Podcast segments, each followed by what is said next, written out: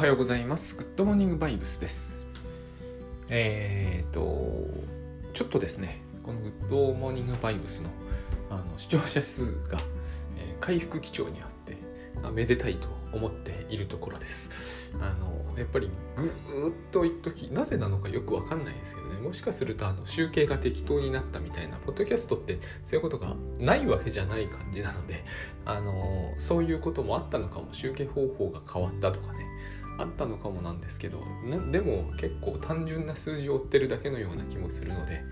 あのまあやっぱりこうどんどんどんどん減っていくというのは気になりますのでえっとまあまあ、えー戻ってきてありがたいなという戻ってきているのか全く別の方が入ってきていらっしゃるのかは、えーわかんないですけどね。数字しかないので。あのでしかも私は数字を週に1回見るぐらいなものなので、はい、わかんないんですが、えーかったかなと思ってます。はい、で、えっ、と、先日ですね、えー久しぶりに割とこうタスクシュート絡みでオンラインですけど、あのカチッとしたというか、割とその、あのー大掛かりとは言わ言えないまでも中掛かりぐらいのセミナーがあったんですね。これも、えー定期開催になるんですけれども、あこっちの方も、えー、とおいおい、えー告知とかしていければと思ってます。で、この、まあこれは一般参加も可能なものです。それが知られてないんじゃないか説もなくもなかったりして、まあそれはでも、えー私が頑張ってやるよりも、あの今では割とそれをもう中掛かりで、あの結構あのシステマティックにですね、進んでいるので、えーそれで多分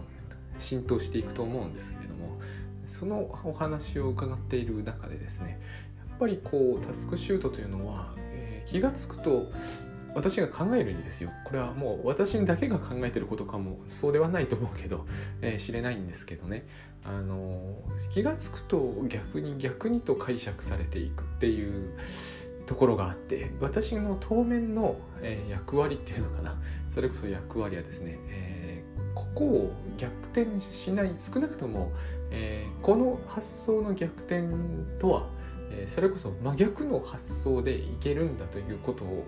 えー繰り返し繰り返ししつこくしつこくこう鬱陶しいぐらい言っていくのが大事だなと思う思ってます。えー、と分かるようになってきたんですよ。こここが逆転するんだと。でその逆転する時の感覚みたいなものもなんかこう分かってきた気がするんですね。えー、とここが逆転してしまうと、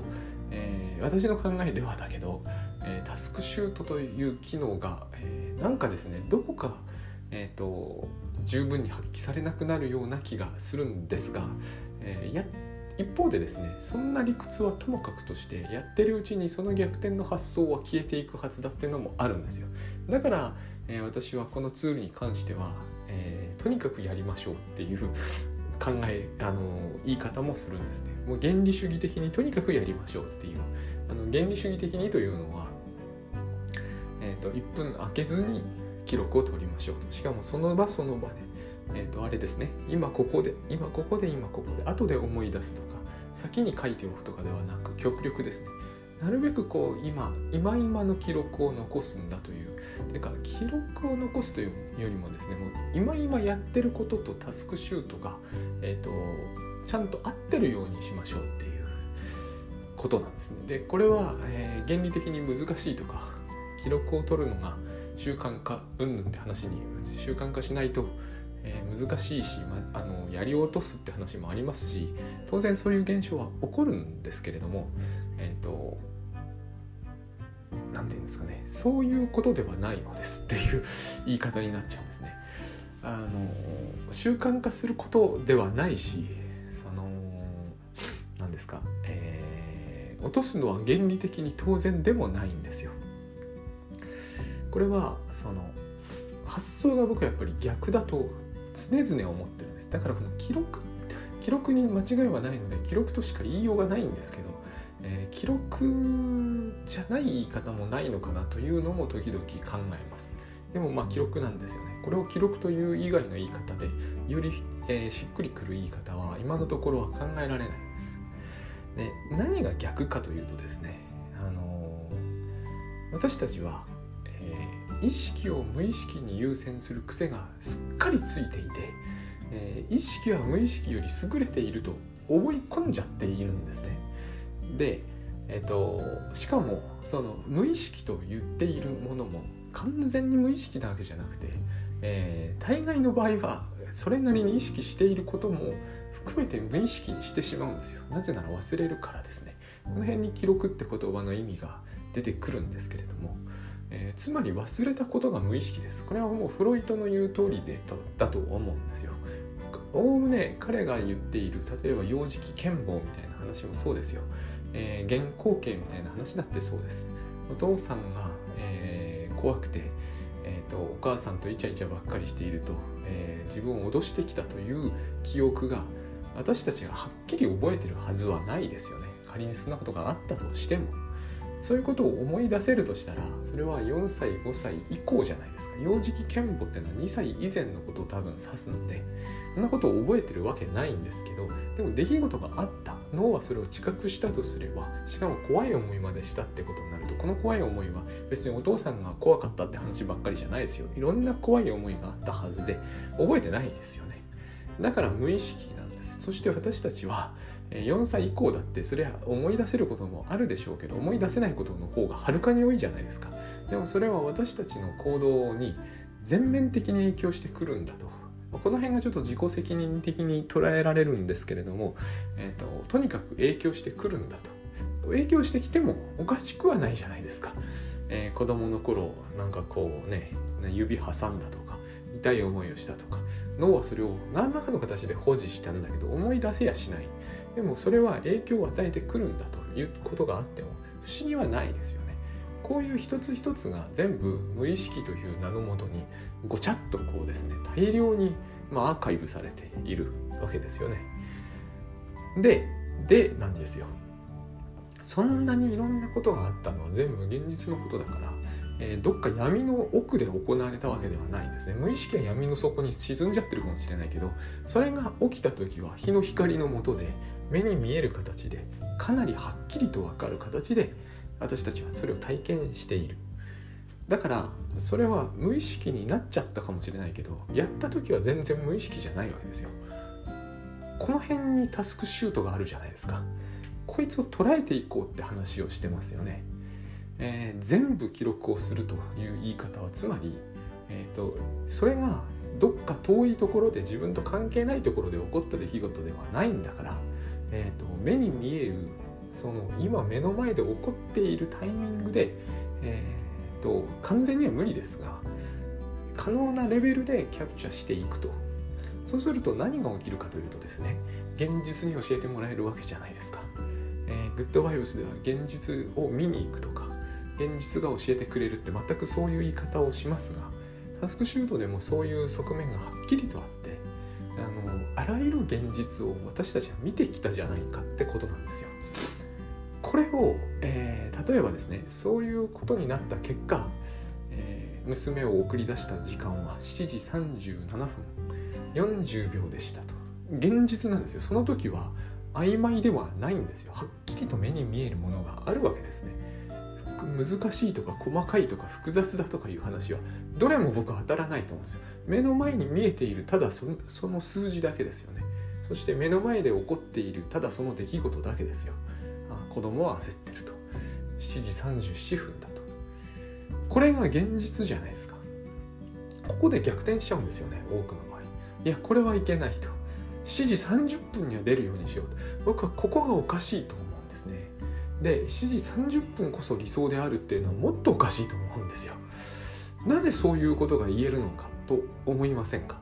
なぜ7時30分の方が理想で7時37分37秒みたいなのはダメだ汚いみたいになってしまうのかと。この、えー、その7分30何秒の間にいろいろなことが起きたわけですね。現実が一つ一つ起きているわけですよ。くだらないことではないんですよ。現実が一つ一つ起きていて僕らはそれをすぐ無意識の中に沈めてしまうんですね。しょうがないですよね。そんなに細かいことを全部覚えてるわけにいかないので少なくとも、えー、意識の上で、えー、意識の上に置いておくことは不可能なのでしょうがないから沈めてしまうんだけれども、えー、そうは言ってもその現実は私たちは、え、その時には見ているし聞いているし、え、体験しているし体感しているし、え、とにかくそこに隠れているものはないわけですね。隠れちゃうのは後で起こることですね。そうやって緻密に全てのこうこう現象は緻密に切れ目なく起きているのになぜかそこをですね意識で扱いやすい数字とかそういうものを根拠にして切り落とそうとするんですね。7時30分が綺麗だからしかも早いからこっちの方がいいから37分という現実に妥協するのではなくっていう話が始まるんですよ。私はそれは大変なんていうんですかね全く逆だと思うんですね。現実がそうやってしっかり構成してくれていていろんなことを私たちにこう私たちと相互作用の中で行ってきてで間に合わないわけじゃないじゃないですか。間に合うような時間にしかも行けているのになんかそこを強引にねじ曲げてでも7時30分という意識で捉えやすい数字を根拠にして、えーと、逆転させた方が理想的な人生を送れるんだっていうことが常に言われるんですよね。でそれをただ言うだけだったらですねタスクシュートって絶対いらないと思うんですよ。7時30分スタートって、え7時30分、えー、通学って書いてただそれを守ればいいじゃないですか。なぜずっと記録を、えー、どうでもいいような記録まで絶え間なくし続けてるかというと現実に教わりに行くためなんですよ。現実っていうのはこのように構成されていてで自分たちが、意識の上で計算したり思い描いたりつまりこれを万能感というんだけど、えー、思考の万能感の上で行うような空事じゃないんですよ現実というのは。もっと、えー、緻密で何、えーと、て言うんですかね内部が充実していて奥行きがあって価値の高いものなんですよ頭の中で7時30分学校に行くっていうのは絵空事なんですよ。二次元的で中身がなくて価値も多分ない。そっちが大事で理想的で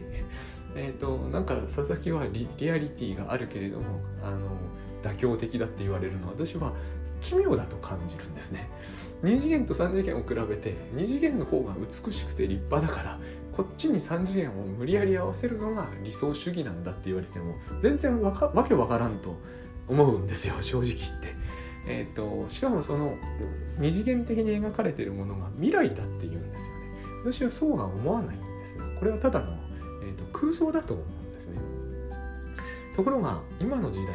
空想が万能的にこうすごくこう働き始めていて、えー、これは僕は誤解と錯覚だと思うんですけれども、えーと、なんかスティーブ・ジョブズみたいな人が登場してきてですね、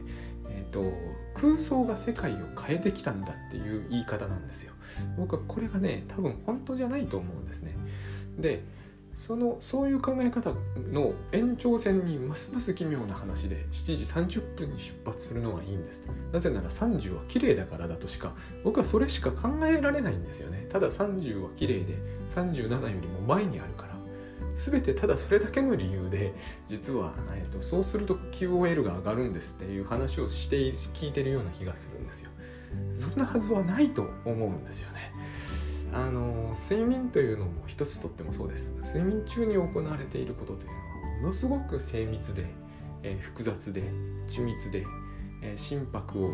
このことだってほとんど朝何時に起きるとかいう本には書いてなかったりしますからね。心拍は、え、20%弱、えー、ゆっくりになると。たったそれだけのことですよ。心拍が僕の場合は平均で、えー、起床時は少なくとも65弱ぐらいはある。それが55以下になると。たったそれだけのことなんだけれどもこれだって大変なことじゃないですか。起きてる間中ずっと55だったら多分僕何もできないですよね。ものすごく計算されているに違いないと思うんですよ。だからその55にする時間を、えー、7時間なのを3時間にして大丈夫なのかっていう議論が全くないっていうのは奇妙な感じがするんですね。で朝4時に起きるのが理想的なんですがなんで理想的なんでしょうかと 思うわけですね。なぜ6時半ではいけなくて4時ジャストだと理想的なのかと。その1時間半の心拍が、えーと、プラス20%ぐらいになってしまう部分はどうなるんだっていう話が僕はなんか抜けてる感じがする。これは、えーと、心拍の話をしたいんじゃないんですよ。これだけのことが行われてるということは体の中ではよっぽどのことが、えー、いろんな形で行われてるはずなんですよ、えー、胃腸からそれこそ脳内の神経伝達物質から。なぜそもそも1時間半のサイクルがあって、えー、その間の十数分20分なりが夢見の時間になりそういうふうに仕組まれてるのかってことですよね。えっ、ー、とそれものすごく細かいなんなんていうんですかねえっ、ー、とミクロじゃないですか体の中ってそもそもそんな大工場みたいなのがこんなちっちゃいところでもう延々動いているわけですよね。まあこれ2時間とか3時間睡眠にしてもでも結構人って死なないんで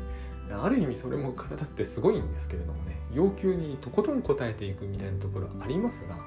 えーと、起きてる時と寝てる時っていうのは働きが全然違うと思うんですよね。でこれもそうなんですけれども寝てる時間が、えー、7時間、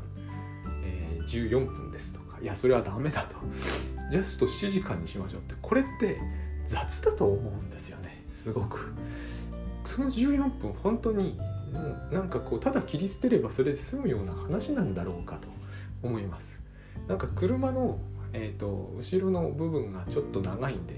ざっくり切り落としますみたいなことを人はしないじゃないですか。そういうそういうことをして大丈夫だったら誰も思わないですよね。なんかですねその切り方がざっくりしてるんですよ。ものすごく。なんかただ綺麗だからみたいな感じで。朝5時ちょうどに起きましょうっていうような感じになってしまうんですよね。それこそこうリアリティが全然ないわけです。これが逆になっちゃうんですよね。多くの場合。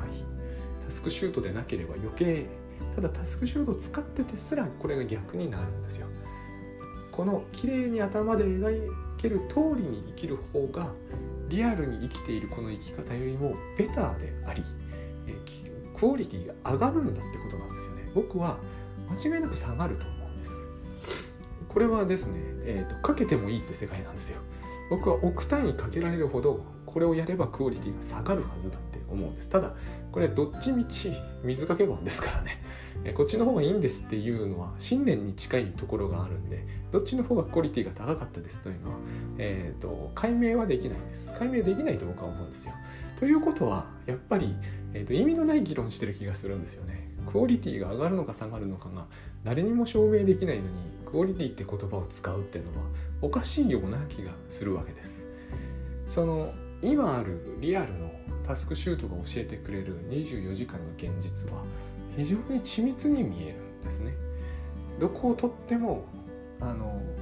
最終的には帳尻がきちんと合うようにそれこそなっててつまり社会的な適用も可能なようになっていて体も壊さないようになっていて3食取れるようになっていて仕事もできるようになってると。実にこう精密に組まれてる。これを、えーと、なんか小学校の時間割みたいなものに組み直してしまうというそういうやり方がですねいいはずないという感じが僕はやっぱするんですよね。つまりえーと、例えばこうサーカディアンリズムとか、えー、季節の移り変わりとかいろんな言い方しますけどそれらは雑じゃないですか。雑と言わないまでも大雑把ですよね。非常に。我々はタスクシュートを使ってるからもっともっと内部は細かく精密になってることを知ってるんだけれども、えー、普通に考えるとそうなっちゃうわけですよ。あの朝仕事をして昼に食事をしてみたいな大雑把な組み方になってしまう。そしてタスクシュート使ってるのにわざわざそっちに合わせようっていうんですよ。そこが逆だってやっぱり思うわけですね。そこを逆に捉えていかないと,、えーと、時間の使い方などというものが何て言うんですかね、えー、より自分の望んだ方向に変わるわけはないと思うんですよね。どっちみちえっと朝7時に起きて8時に出発して9時に仕事をしてっていうその思考ですぐ考えつくよほど大雑把なやり方でいいんならっぱあんなものいらないじゃないですか。1分単位で記録を残すなんて必要が全くないですよ。そういうことでは捉えられないからあの現実の細かさとか緻密さは捉えられないからえーと、1分単位で捉えるんですよ。私は時々1分でもあああの穴があるなって感じるんで秒単位にしたいと思った時があったんだけれどもさすがに秒単位ってわけにはいかないからやっぱり分単位になってしまうんですけれどもそういうことなんですよね。えーと、だから事前に組めるような代物じゃないってことなんですよ。そんな分単位と秒単位の計画が事前に組めるわけがないじゃないですか。この組めないということが私たちの思考の限界を表してると思うんですよね。思考は一見万能感を僕らに与えてくるんだけど実は現実ほど決して万能なものではないから、えー、万能感だけに頼っていると非常にこう、えーと、わけのわからない袋小路にはめ込まれていく。7時に起きて8時に何とかして9時に何とかして10時に何とかしてで2時間の時間をああの空けましょうってないかにも思考がやりそうなことな非常にこう雑で曖昧で大雑把でいい加減なんですよ。つまり奥行きが全く感じられないんですよそれには。もっともっともっと分かりにくい風に何て言うんですかね。パッと目で見て頭で考えて空想して描き出せるようなものにはなりえないからこそ現実ってすごいんであってこれも例えばディズニーランドとか行ってもそうじゃないですか。えーと、自分の細かい行動の全部を事前に意識するのは無理ですよね。だからもっと大雑把になってしまいます。まずビッグサンダーマウンテン行ってみたいになるじゃないですか。本当はもっとこう行ったり来たりしてうんと細かいことをやってるんだけどしかもそれを良くないと思ってるんですよ。私たちは心の中のどっかで。そうじゃなくてもっとこう思考で分かりやすい直線的な世界を描いた方が、えーと、ディズニーランドは楽しめると。やれば分かるんですけどそうはいかないんですよね。何時にビッグサンダーマウンテン乗って何時に、えーと、スプラッシュマウンテン乗ってってやると多分つまんなくなるんですよ。これは、えーと、思考のその何て言うんですかねやっぱり思考には思考の、えー、やり方があり現実に完全に適応するわけにいかないので所詮デフォルメなので、えーと、大きな枠で捉えるしかできないんですよね。それ以上思考に期待しても無駄なんだと思うんです。そこそれ以上のことを、えーと、得たければやっぱりこう現実との自分の現実と,、えーと、と世界の現実とのこう何て言うんですかね細かいやり取りのなんかインタラクティブの中でやっていかないと。それを実際には私たちは、えー、思考に頼らなければできるんですがなぜかそっちはダメな感じになってダメだと見なされやすいんです。だから私はタスクシュート進めるんですよね。これは、えー、思考にもなんとなくですが把握できる形で現実というものに近い何かを適用して適提供してくれるので提供してくれるので入っていきやすいと思うんです。そういう思考万能感に慣れきってしまってる私たちの感覚にも。なんと時間が書いてありますしいかにもあれをあれを見ればいかにもわかるのは現実って複雑だってことだと思うんですよ。頭の手に負えるようなものではないと。だから何回何回か見てみないと。何回も撮って何回も見てみないと。わからないんだと思うんですよねそこまでは。そこまで分かればこれを思考でコントロールしようとするのはやめようって考えるようになここから全てが始まると思うんですね。えっ、ー、とまあ私は全的な表現を取っちゃってますけど主人公ですよ。えー、主人公は全ての役がこなせるから要求されている役は何にでもなれると父親にもなれるし物書きにもなれるし夫にもなれるし息子にもなれるしえっ、ー、と何ですかね。大橋悦夫さんのパートナーにもなれると。それになる時に要求されている役割をこなすのに、えー、私は全部できるはずなんですよ。それをするために必要なものは持っているはずであとはそれを、えー、こなしていけばうまくいくというふうに考えておけばいいわけですよ。あとはその役をやってるということを忘れなければ。だからタスクシュートは二重なんですよね。一つにはその現実というものを、この現実は緻密で思考の手に負えるものではないということを、絶え間なくここに書き落としておいてくれるという意味ともう一つが、えーと、今主人公としては何の役をやってるのかを、えー、教えてくれるとこの 2, 2軸なんだと思うんです。この2軸を両方捨ててしまったら つまり私はこの役はやりたくないからやりませんっていうことを言うようになると主人公じゃないですよね。できない役があるっていうのはダメだと思うんですよ。その分ダメになっていく感じがします。まあしょうがない面もありますよ。ケースバイケースでね。えーと、ここはもう夫役はごめんだと,、えーと、夫役拒否すると。私やっぱりそれは非常にこういろんな意味で問題だと思うんだけれどもしょうがない面はあるかなと時と場合によっては。えっ、ー、と調子悪いとかね。だけれどもそれは調子悪い時の対応じゃないですか。すでにこうベストな状態にはないっていうことをわざわざ自分であの宣言しているようなものであってだからその役割役割をしかもそれほど難しくもない役割をやろうと思えばできる役割をわざわざ拒絶するということはそれなりによっぽどのことだと一つは思うもう一つがその緻密な現実をわざわざぶち壊しにして、えーと、全部まっすぐにしちゃうと。それやるんだったらもうこの取ってる意味って微小になるかゼロになるかなんじゃないかなと思うんですよね。だからこの二重の意味で、えーと機能する部分を2個とも捨ててしまうというのは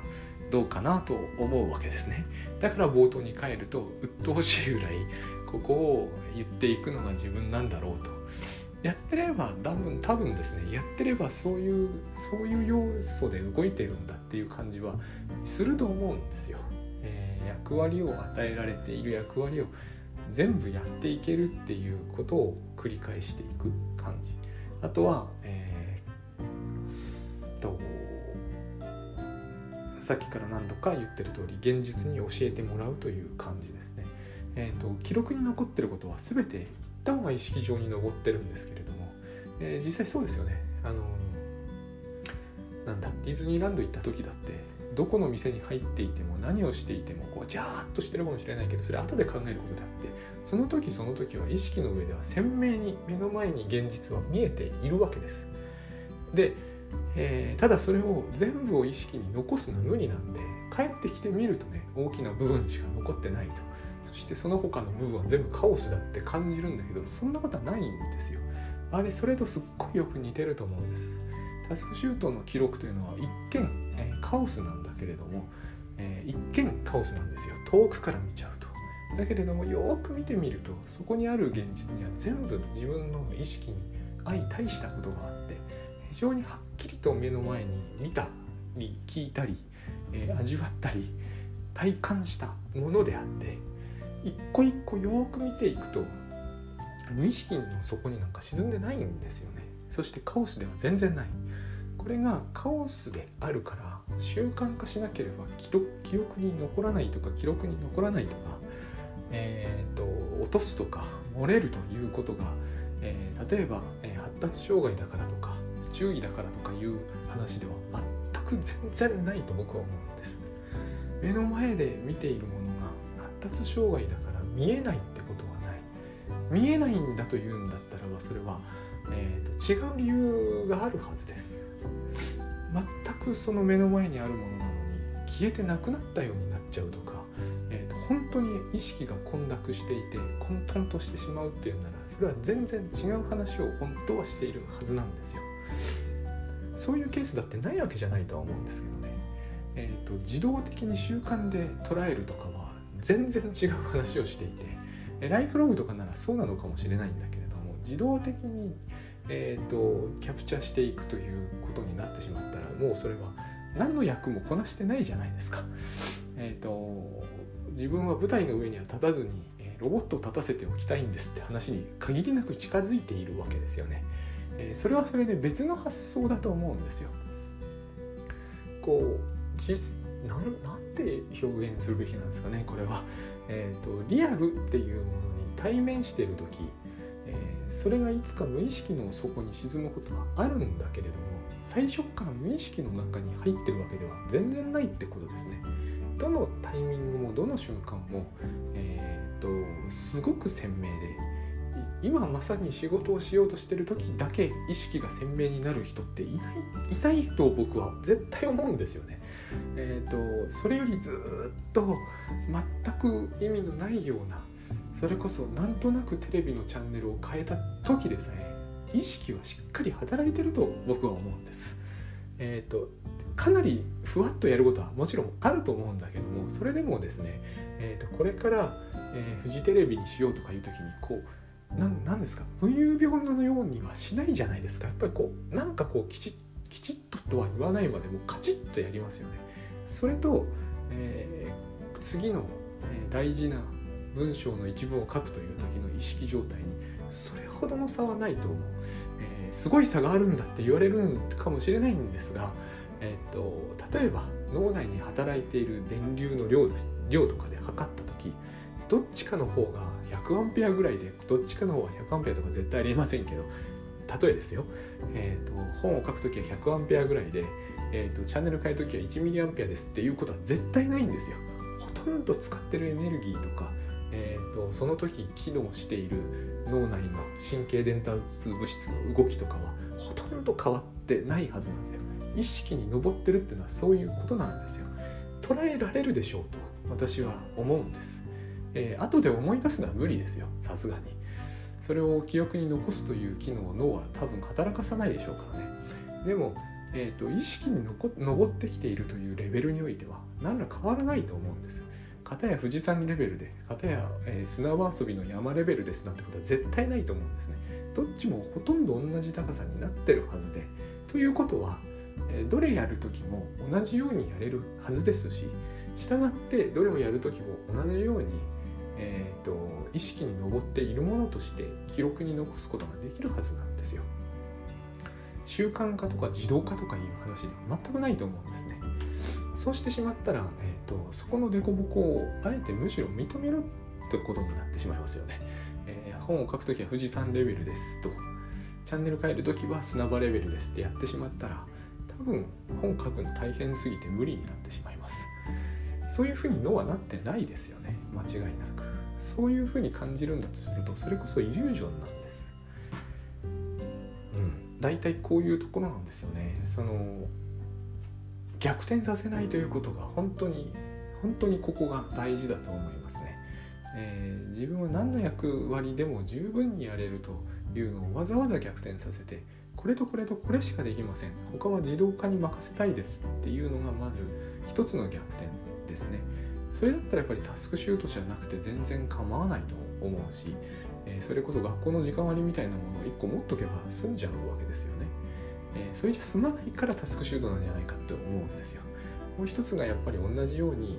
えー、ディズニーランドを歩いた足跡そのものをたどるような形でそれが現実として、えー、ベストとはあるいは言わないにしてもですねそれ以上のものを作ろうと思っもっと複雑でもっと緻密になんなきゃいけないってことです。絶対にえー、1時2時3時4時でこことこことこことここに直線的に行く方がベターであるということにはならないはずです、えー、それをやればやるほど多分つまらなくなるでしょう。現実も同じはずなんですよ。それをやればやるほど現実というものと関わってる感じが下がっていってそれこそ QOL でいくと最低のレベルまで下がっていくはずだと僕は思うんですよね、えー、小学校というのはやむを得ずはなってるんですよ。今の言ったような意識に捉えやすい国産リーシャンみたいになってるじゃないですか給食と。それでも、えー、子供は頑張ってカオスを作り出すわけですよね。あれがもし、えーと、あの機械みたいな書いてある通りのやつだったらほとんどの子は正気がないような人になっていくとしか思えないですよ。私の感じでは。何のその何て言うんだろう。現実感もない。頭で考え出した通りのそういう国みたいなのあるじゃないですか。うまくいってるケースないですよね。頭で考えることっていうのはやっぱり平面的すぎて直線的すぎてえっ、ー、と何て言えばいいんですかね。その雑やっぱり雑だと思うんですよね。まるでこう塗り絵の絵みたいですよ。写真現実が写真だとすると塗り絵の絵みたいですその塗り絵の絵みたいなものは、えー、理想であり未来であるという話をしないためにタスクシュートの記録っていうのはあるはずなんです。